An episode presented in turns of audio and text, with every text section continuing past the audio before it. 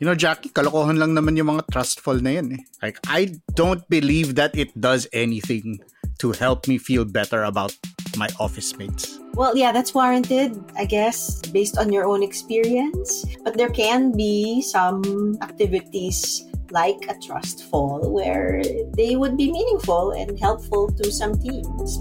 We've seen some of that. Kailangan mo ba ng mas makabuluhang chismisan sa pantry? Listen to more conversations about work, both hot takes and thoughtful takes, with me, Carl Javier, and Jackie Caniza on The Imaginable Workplace. Check it out on Spotify and wherever else you listen to podcasts.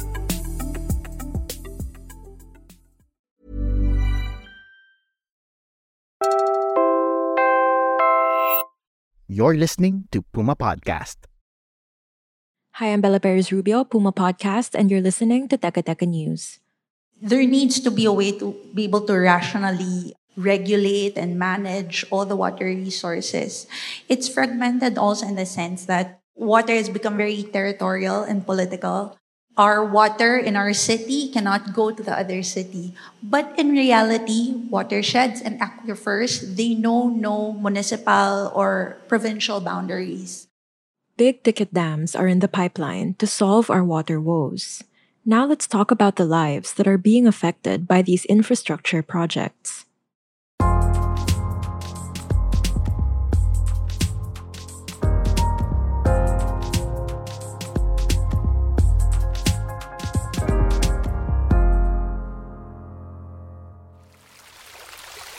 the water crisis in the Philippines, and I call it a water crisis because it is. And it's something that we have continually postponed. We do not examine it. Uh, we do not look at it. Just find other ways and put up with the idea that once in a while uh, we'll have to pull out our buckets and fill our bathtubs with water because there's, no, there's not going to be water for the next 24 hours. It's no secret. We're in a water shortage, and we have been for a while now. A mild El Nino in 2019 led to what Manila Water now calls the most challenging year in its history. The water crisis saw thousands of households in Metro Manila lose access to running water, and one solution that's floated again and again is the Kaliwa Dam. That's what we're here to talk about today.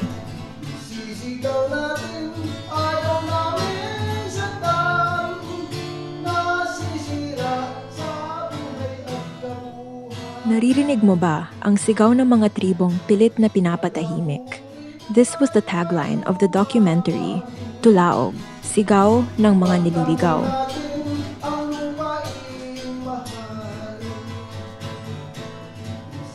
Noon, nag-usap kami, ang sinabi ng, ang amin lang namang hiling, huwag munang ituloy ang ipagproseso ng PIC. He means NCIP, for National Commission on Indigenous Peoples. Dahil hindi pa alam ng mga community at pag-uusapan pa ng mga community. Kaya sumagot sa amin ang NCIP, o sige, payag na kami. Hindi muna natin itutuloy ang proseso ng NPIC. Yun, umalis na kami, nagkabayan kami at nagpasalamat kami mga katutubo.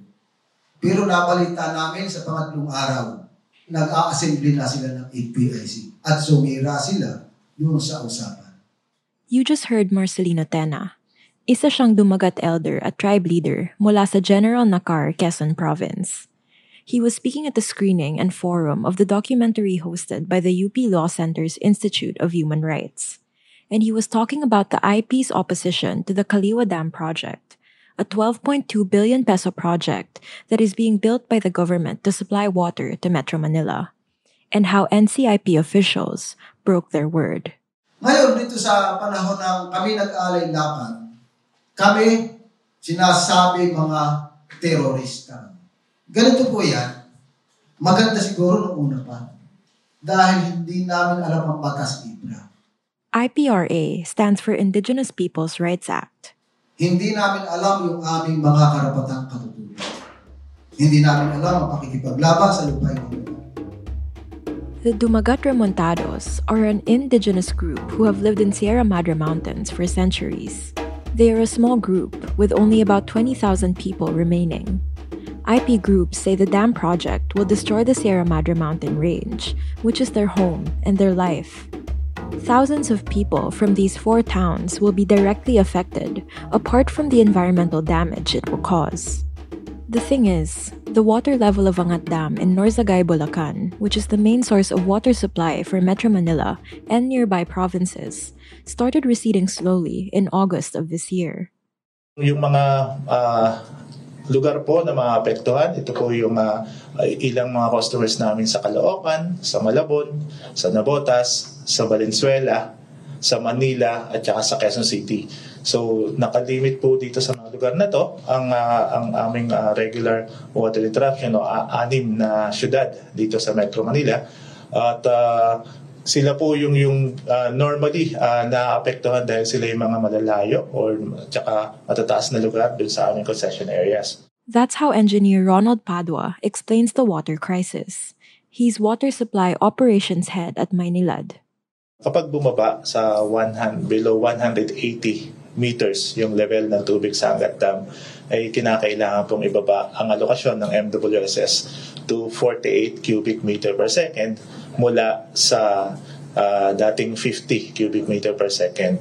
Uh, ito pong kondisyon na to o yung yung pagbaba po ng uh, level ng Angat sa 180 meters and uh, right there and then po uh, kinailangan din po talagang ibaba na rin uh, to 48 cubic meter per second yung allocation sa MWSS. Of course, uh, ito po is ano, uh, mas mas higit na mas mababa dun sa 52 cubic meter per second. Kung natatandaan ninyo, ito po yung nagiging uh, release uh, dito sa MWSS nung starting nung April 17. Ito na ang nagiging narrative. The water needs of Metro Manila versus the interests of the distant Dumagat Remontados people and government is perceived to be pushing one side without paying much mind to the other.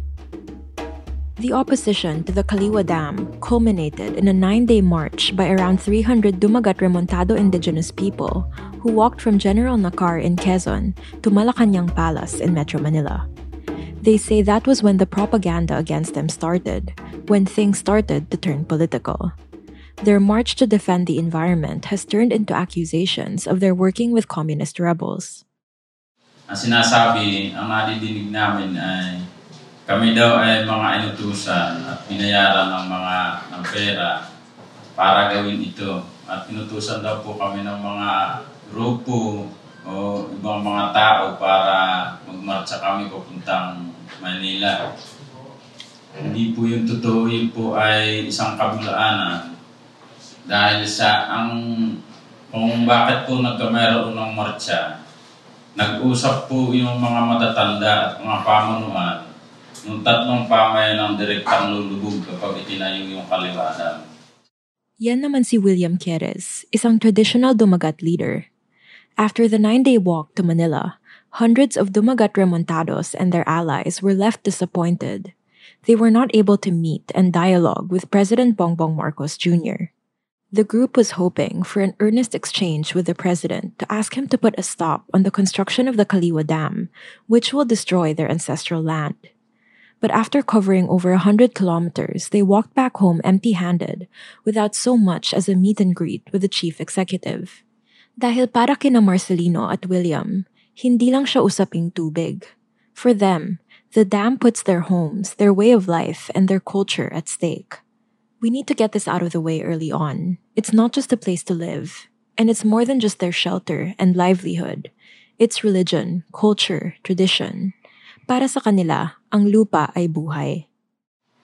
Ang sinisigaw lang po namin na ayaw namin sa dam sapagkat buhay at saka kinabukasan po yung nakasalalay. Sisiraanin po nito yung ating kalikasan dahil sa kami mga katutubo ay ang paniniwala namin ay hindi po sa dam nang gagaling yung ating tubig na iniinom. Ang iniinom po nating tubig ay nanggagaling sa mayamang kalikasan na daang limang taon ang pinangalagaan ng aming mga ninuno.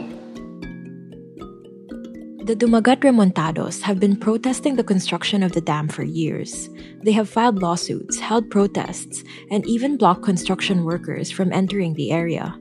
Eventually, nag-assembly nga sila kasama ang National Commission on Indigenous People o NCIP. But a lot of decisions were made for them, their input set aside. From the start, cards were stacked against them in those talks. More on that after a quick break.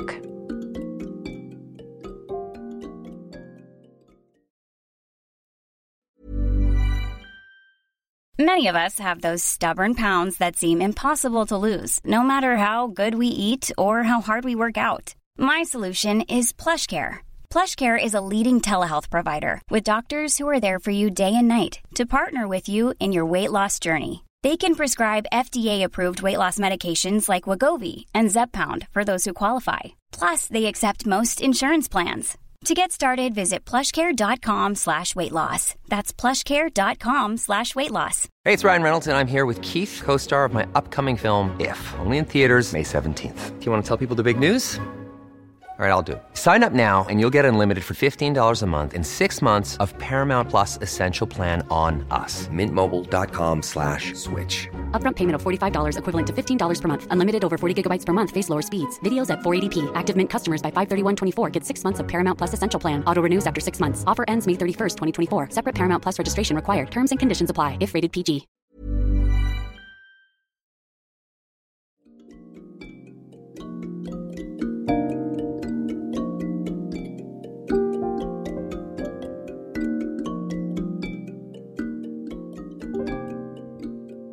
Number one, we have stopped building major water infrastructure since the last one was in 2003 na it nag-operate San Roque.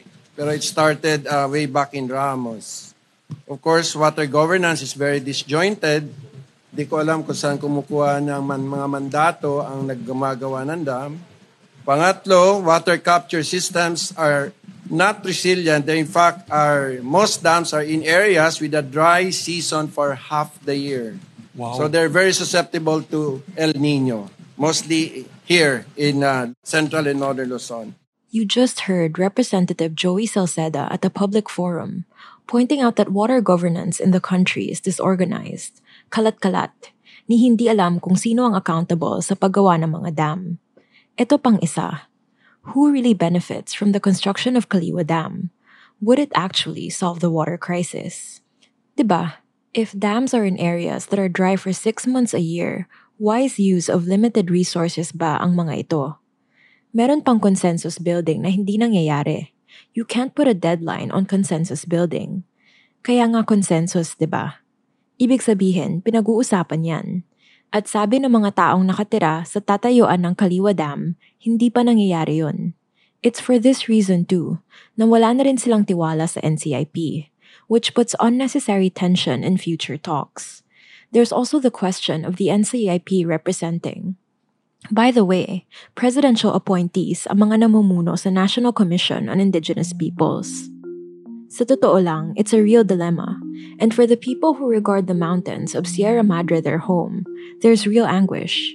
It's hard to find a solution to the water crisis and the destruction of the environment and the indigenous people's home that works for everyone. But at the forum, Teddy Bagilat, an indigenous people's advocate and himself an IP, pointed out a very crucial fact. We haven't tried other solutions. Some of them are doable too. Actually, meron pang isang dam na ginagawa na ngayon, ongoing, yung sa Wawa, which is in Antipolo. So, mang-ayon na yung mga IPs doon because mga migrants na actually yung mga andam. Eh. Pero that was also part of the ancestral lands of the indigenous people. So, kay Razon ito, no, that's going to provide additional 25% yata ng water supply ng Metro Manila. We can also learn from our neighbors in Asia. May an, alternative proposal sa Japan. Ito yung mga mini hydros. So runoff lang siya. Hindi siya yung dambuhalang dam na talagang maraming malulubog. Mga, mga mini hydros ito series. Ah, kasi mahaba naman yung kaliwa dam. Ang nababalitaan pa is pag pag matuloy itong kaliwa dam, meron pa mga sumusunod na mga dams, di ba? Environmental groups have also called for improving governance frameworks, including policies, regulations, and institutions to ensure sustainable management of water resources. There's also leak detection and repair to think about. Again, a doable proposal.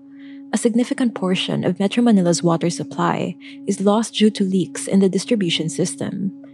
Addressing this issue by identifying and repairing leaks can help conserve water and reduce demand.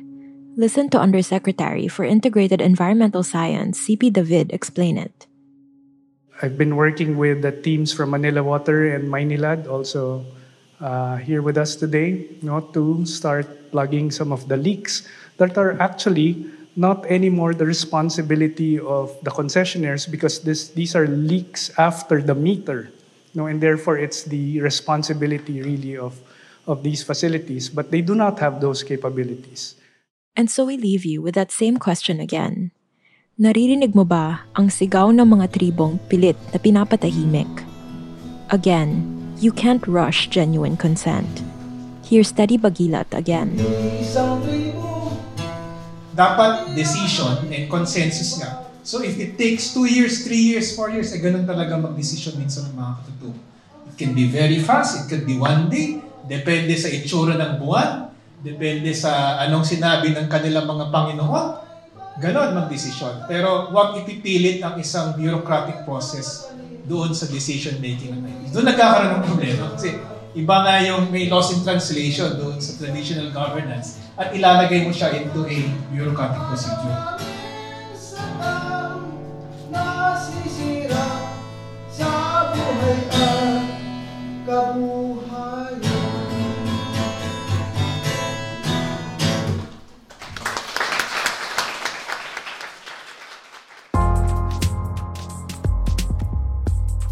And that was today's episode of Teka Teka News. I'm Bella Perez Rubio. This episode was written by Franco Luna and edited by Pidoy Blanco. If you like this episode, share it with a friend or two. And of course, don't forget to follow Teka Teka News and Puma Podcast on your favorite podcast app or on YouTube. Thanks for listening.